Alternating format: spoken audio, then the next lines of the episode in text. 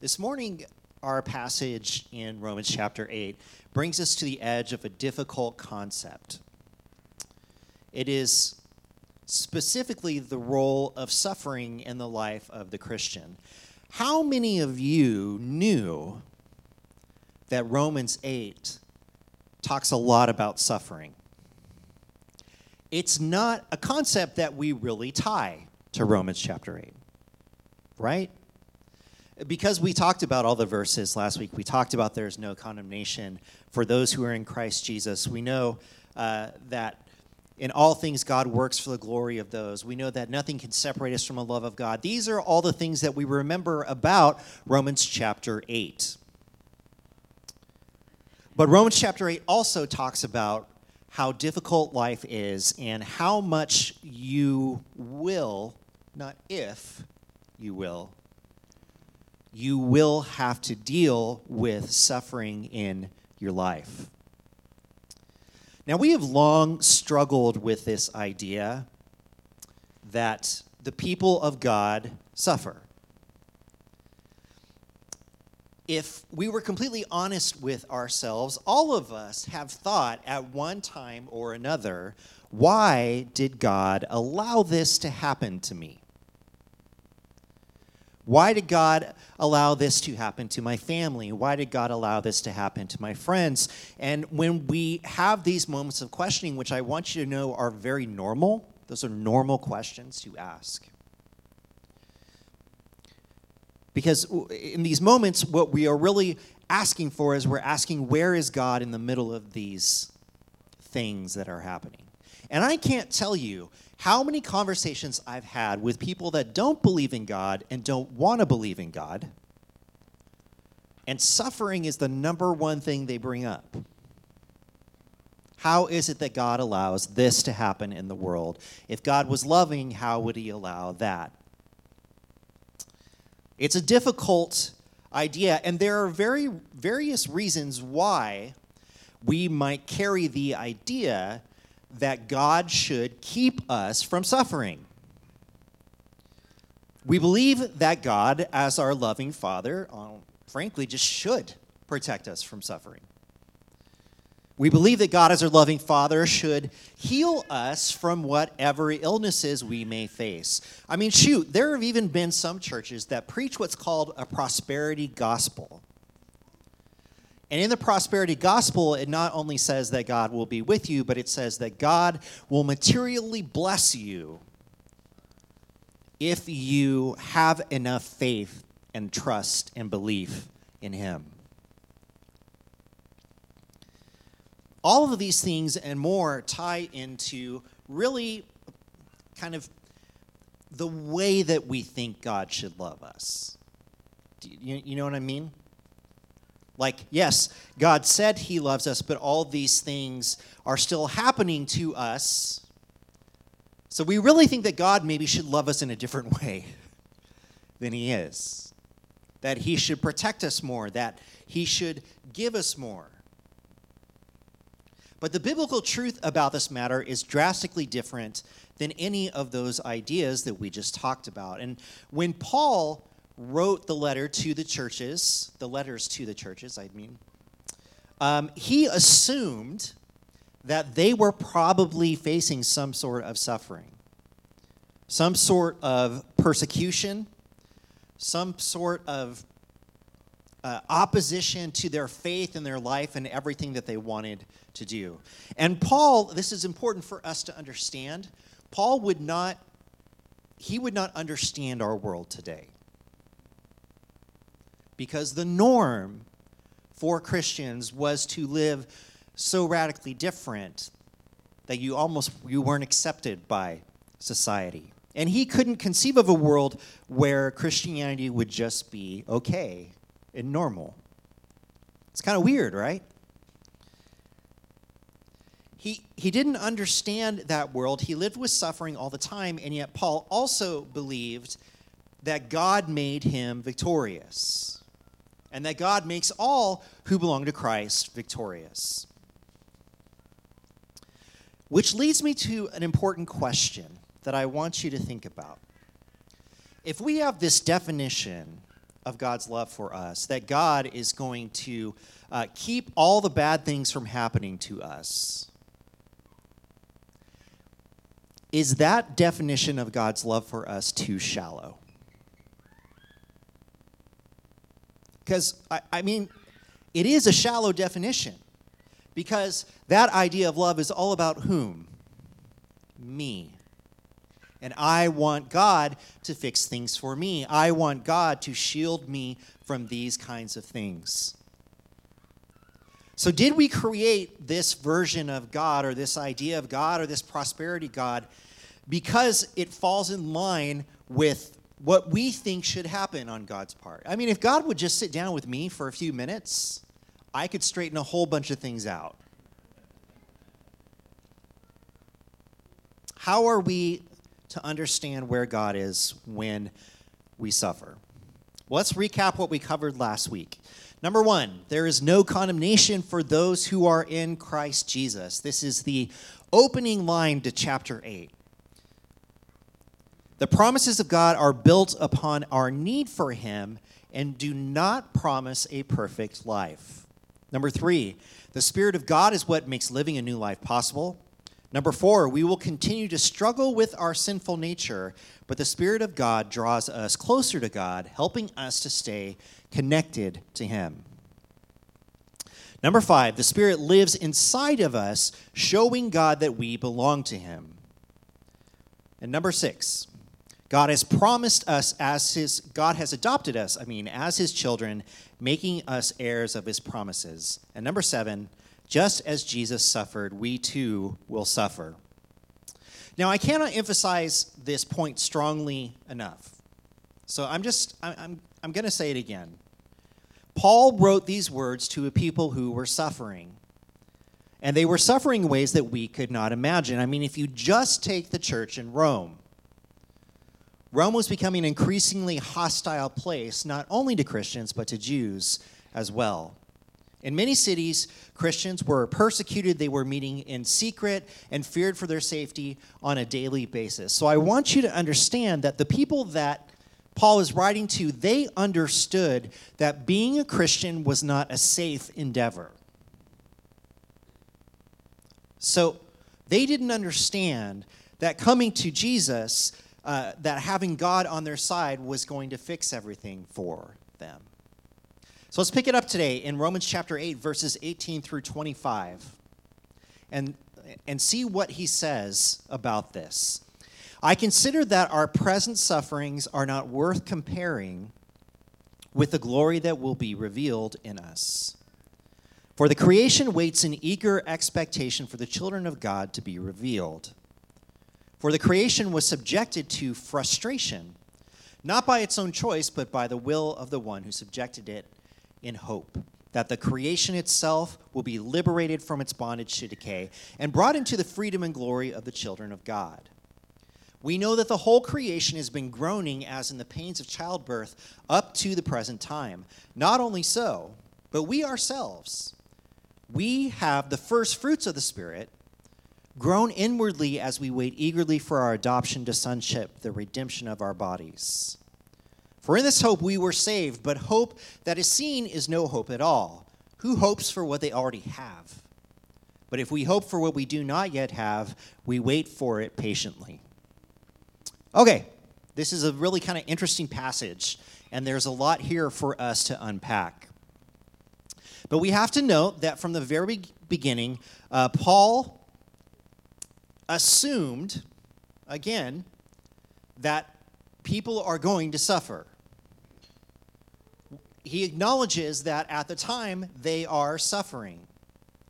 So Paul understood very personally what it meant to suffer while still being an empowered child of God, while still understanding that God loved him even though things weren't always going right.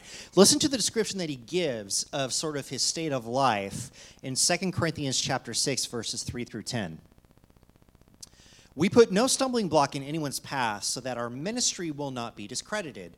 Rather, as servants of God, we commend ourselves in every way, in great endurance, in troubles, hardships, and distresses, in beatings, imprisonments, and riots, in hard work, sleepless nights, and hunger, in purity, understanding, patience, and kindness, in the Holy Spirit and in sincere love, in truthful speech and the power of God, with weapons of righteousness in the right hand and in the left, through glory and dishonor, bad report and good report, genuine, yet regarded as impostors, known, yet regarded as unknown, dying, and yet we live on, beaten and yet not killed, sorrowful, yet always rejoicing poor, yet making many rich, having nothing and yet possessing everything.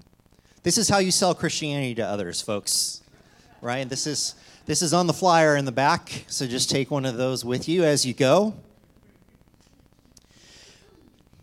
I, I don't know. I, I'm, I'm sure at some point I had read this passage before, but as I read it this week, it is such an interesting combination of things that if we were to take them on the surface, they seem to stand in opposition to one another. In fact, uh, some of them even seem like a paradox, like, like they can't both exist in the same space. Things like, we are beaten, but we are powerful. There is so much sorrow, but we rejoice.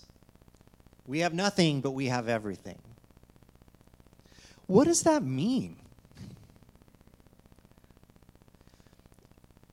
There is something, you see, in Paul's life that allows him to understand that suffering isn't the end all of his existence. That what is happening to him falls into a broader context. There is something in his life that allows him to see past the suffering and live his life in a deeper victory. And the answers that he had to life to give to others weren't found in making all the bad things stop. They were found in something much bigger than that. So, what was the something that allowed Paul to act this way? Well, here's something else interesting, jumping back to Romans chapter 8. It's not only Christians who are suffering, the entire world is suffering. All of creation is suffering along with us. The world that God created has suffered since the fall, and it does not like it. I mean, you know, when we look at the fall of Adam and Eve, we focus very much so on uh, the fact that they are going to have to work, that there will be pain in childbirth, that, that death is introduced to the scene. But have you ever thought about what happened to the earth at the fall? Because what we know about Eden, right, is that it was a perfect, beautiful, lovely place. And there was no work that needed to be done to make Eden this beautiful, wonderful place. And then when, when Adam and Eve were kicked out of the garden, they were going to have to work the earth. And there would be thorns and, and vines that they would have to deal with. And so Paul lays out a really interesting concept here for us, which is ever since Adam experienced separation from God, the world also, the earth, experienced separation from God. And Paul spoke here of creation being subjected to frustration. This was not because of some inherent fault in creation, but because this is the situation that the earth was put in by God's choice, by what he decided to do with Adam and Eve. In punishment for his disobedience, Adam again had to bring his food from the ground cursed with thorns and thistles. But the curse was not permanent. The physical universe was frustrated by what had happened, and yet there was still hope. And so the earth is waiting with us for restoration to come. But this waiting is not easy. In fact, the waiting is like childbirth. Now, I have two kids. I did not birth either of them myself, just to make that clear. But the waiting is pretty awful. You know, uh, Nisha got larger and larger as one is wont to do when they are having a baby. And if you've seen a, a, a woman who is, you know, like eight and a half months, you can just see on their faces that they are ready for this to be over. You know? Like that if they could just make that sucker come out, they would do it. And th- then you have to go to the hospital and you have to wait. And you have to wait for it to be the right time. And you have to wait for contractions to be close enough. And you have to wait and wait and wait. And I don't know if you remember this story, but when we went uh, to have Jed at the hospital, uh, they examined Nisha and said that she wasn't ready and sent us home. And I have never seen her so crushed in her life as when she was told to go home and wait. Of course, her water broke in the garage at home, and we had to run, you know, drive back like maniacs to get there. Um, the, the earth is frustrated. And it, it's, it's waiting for this restoration to come. And, and it's like this childbirth, it, it knows what the end result is going to be, which, as Paul says a couple of times here, that the end result is glory, restoration, renewal. But there's a lot of pain in getting to that point. And there's also a lot of waiting. And while you may understand that getting to this point of glory in God's restoration is coming and it's going to happen, that that child will finally get here, there's a lot of pain, painful moments that have to happen before he comes. So, Paul gives us somewhat of a beautiful picture of the earth suffering and longing for God, struggling through this time away from Him, but pushing forward because the earth knows that restoration, new birth, is coming.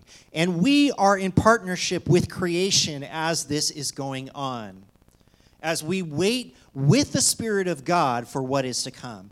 And even so, that we are waiting with the Spirit of God, we have, we have great hope because the, the Spirit is living inside of us and it helps us to have hope while we wait. Because when we're somewhere and we're in pain and we're suffering, what is one of the first good feelings to go away? I mean, it's it's hope, right? This when you when you deal with recurring pain over and over again, when you know someday it's going to end, but you don't know when that day is, and the day keeps getting further and further and further out. So the Spirit living inside of us helps us to have hope while we wait. And life in the Spirit right now is a taste of what's to come, but we have not yet achieved what is to come. We hope for it. But Paul says that hope, by its very definition, is looking forward to something you have not yet attained. So while you are here, you're waiting. And listen, Waiting stinks. We don't like deferred gratification. We have fast food for a reason. But all of creation, church, is in the same boat, waiting for the new that is to come. And that is the hope we look forward to. God returning, restoring, and bringing his glory. Now, there is good news for us that even though we are living in suffering, even though we are in this, uh, this time of waiting, there is good news for us, which is this the Spirit that God has given us helps us to navigate this time of suffering. Not only does it keep our hope out in front of us, like he says in the previous verses, but it helps to communicate between God and us. So let's pick it up in Romans chapter 8, verses 26 through 27. In the same way, the Spirit helps us in our weakness. We do not know what we ought to pray for, but the Spirit Himself intercedes for us through wordless groans. And He who searches our hearts knows the mind of the Spirit, because the Spirit intercedes for God's people in accordance with the will of God. Now, we cannot underestimate the importance of what Paul just said. Because, as we mentioned at the very beginning, when we are suffering and we feel it is unjust, who do we question? We question God. And we go back to those feelings God, how could you allow this to happen? God, how could you allow this to happen to me? I love you. I'm, I'm, a, I'm a Christian. How could I have cancer? How could I have this disease? How could any of these bad things happen? Well, to be clear, okay, the Spirit doesn't take suffering away. Instead, what it does is help us to communicate with God while we are in the midst of suffering and waiting for God to return and make things new. And I know that doesn't always feel like the most helpful thing God could do. Oh, thank you, God, for helping me pray to you while things stink in my life. Like, that's great. I really appreciate it. But we have to look back to the point of the previous section. And the point of the previous section, again, was we are suffering, but we are waiting for great hope for what is to come. And, and, this isn't easy. And so during this time, as we're waiting and we're suffering, we're speaking to God and, and, and we're asking for God to deliver us, to heal us, to help us, even while we were living in this place. And so, what does the Spirit do?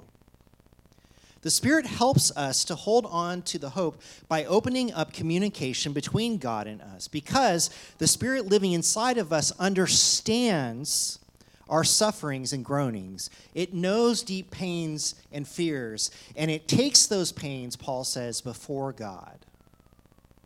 It takes those pains before God because, you see, when we are suffering and waiting, we are weak. We're tired. We don't know that we could go another day. And we just want God to either return or make things better. Like, please, God, can you make that happen? And we pray those things to God. And here's something beautiful the Spirit who knows our hearts speaks to God for us and intercedes for us through wordless groans. Wordless groans. Meaning the Spirit is speaking to God the things we cannot even articulate. The things that you can't even say. And for those of you who have been in the midst of deep, deep pain, you know what that means. Not having the words, not being able to say to God what's happening and, and, and even what you need from him. So, the beauty of this is that the Spirit is speaking to God, and God understands, He knows the mind of the Spirit, and the Spirit understands us, so therefore, God understands us in a deep, personal, intentional way. He understands what the Spirit desires, even though it is expressible in human, inexpressible in human terms. And God, through the Spirit, has complete access to our hearts. So the Spirit makes us known to God so that even if we may not know what to ask Him or how to ask Him, He sees right into our hearts through the mind of the Spirit. And this helps us to keep our hope for what is to come alive, so that while, church, we may be bent by what is happening in us or around us or in our lives, but we are not broken. This is important. You might be bent, but you are not broken because the Spirit of God is living inside of you and is reminding you that you have hope for what's to come, the glory of God, the restoration, the renewal, and that yes, you have to hold on, but the Spirit is with you and helping you to carry on to the next day, the next step, whatever it may be. And God knows. God knows. He's not ignoring you. He's not He's not neglecting you, he's not pushing you away. God knows, and the spirit living inside of us makes that happen. Okay. So last question. What is it that we are waiting for exactly, and what is the hope that keeps us going on in the middle of our suffering? Well, church, I've got a good verse for you, and only now do I think, in the context of all these other things, can you really understand it. Are you ready? Verse 28. And we know that in all things God works for the good of those who love him, who have been called according to his purpose. For those God foreknew, he also predestined to be conformed to the image of his Son, that he might be the firstborn among many brothers and sisters. And those he predestined, he also called. Those he called, he also justified. Those he justified, he also glorified. What is it that allowed Paul to re- rejoice in the middle of suffering? What is it that the Spirit is trying to tell us as it intercedes between us and God? And here's what it is saying You are not alone, and the, the suffering that you face will not define you. You have great hope because God is going to raise you above the world. He is going to restore and make new. And here's the deal when we are in the middle of our suffering, we get so wrapped up in, in what is happening to us that we forget the bigger picture. And we allow the difficulties of life to absorb all of our attention and effectively blot out what God has planned for us.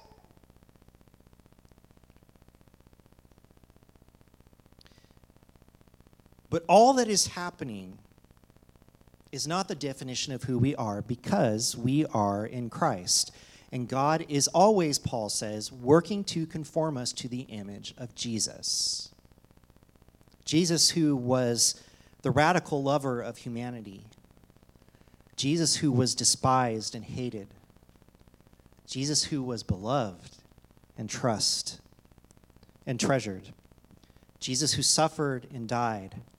Jesus, who rose victorious defeating sin and death.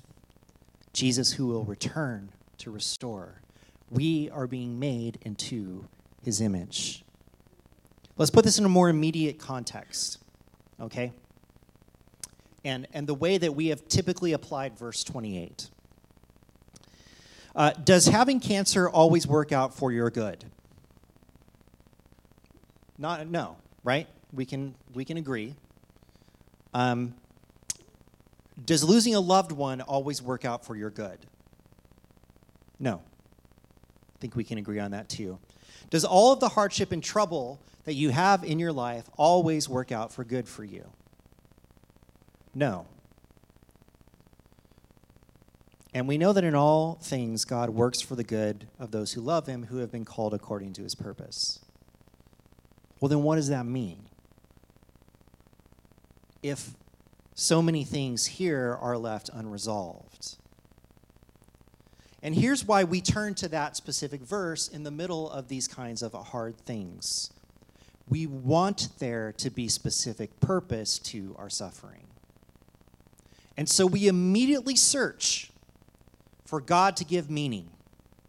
Immediately. You know, oh, you know, I have this this thing. God is going to teach me something through this thing which may be very true. Don't get me wrong. I'm not saying, or, or, or, God has made this happen so that, you know, this will happen. I remember when I was growing up, and it was a terrible thing when I was growing up, um, a, a, young uh, kid that went to our church fell into a, a pool and drowned. He was about four years old.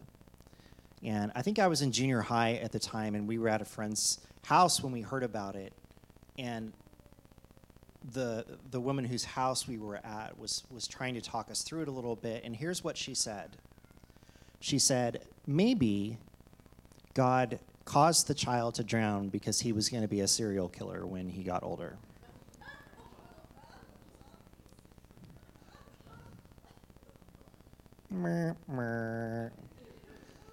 Yeah that that actually that actually happened. Um, so we are quick to look for meaning. We just are. And we, we say, you know, this is happening to me because God wanted this to happen. And worse yet, the, one of the worst things we can do is fall into the trap of telling others what God is doing through their suffering. Here, let me help you put your suffering into context. Because I am an astute observer of the human condition, and I've read a book about what's going on with you.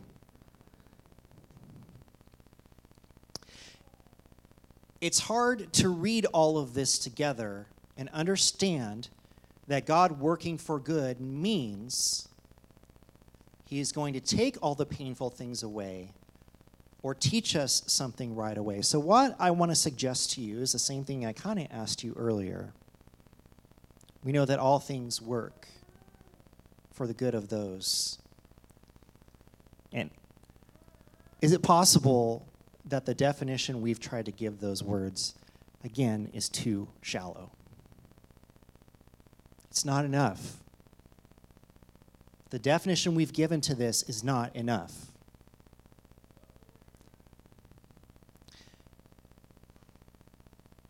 What is God doing then? And what does Paul mean when he says those words? Because he means them. Where is he going with this? And I think what he wants those who are in the middle of suffering to know in this passage is that God is doing bigger things in the world. When you are in Christ, adopted by God, you can have confidence that God is always working in your life, that the Spirit is always present, interceding for you. And let me tell you something we do have a God who is capable of redeeming all things, no matter how awful they are not taking them away, redeeming them, making them into something different. Past that, even, Jesus suffered, and our suffering helps us to become more like him because just as God bringing restoration helps us to be more like Jesus, so too does our dealing with the hardship of life and trusting God make us more like Jesus. How many times do we have to remind ourselves how difficult Jesus' life was?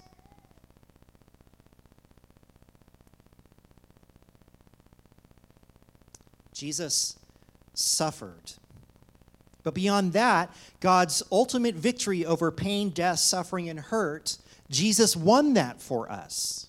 So even though he suffered and died, he also experienced ultimate victory over sin and death. And what that means to us is that God's ultimate victory over pain and death and suffering is already won. And that may not affect the thing that is happening to you at this moment, but God has already won the end of your story. He's already written it.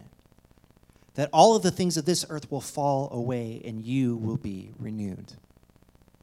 The hope that we have is not that God will fix this one thing for us, but that God will fix all things for all time. You see, it's so much more. And so we wait for that day. We wait with the knowledge that God is returning, that God is good and has written the rest of our story, that through all things, as we are conformed to Jesus, we are being led closer to that day of restoration. And we know in the middle of this that we have nothing to fear because there is no condemnation for those who are in Christ Jesus. There is no condemnation for those who are in Christ Jesus. The Holy Spirit keeps our hope alive. And we know that in all things, God works for the good of those who love him, who have been called according to his purpose. And what then? What shall we say then in response to these things? If God is for us, who can be against us? He who did not spare his own son, but gave him up for us all how will he not also, along with him, graciously give us all things? Who will bring any charge against those whom God has chosen? It is God who justifies. Who then is the one who condemns? No one. Christ Jesus, who died more than that, who was raised to life, is at the right hand of God and is also interceding for us. Who shall separate us from the love of Christ? Shall trouble or hardship or persecution or famine or nakedness or danger or sword, as it is written, for your sake we face death all day long.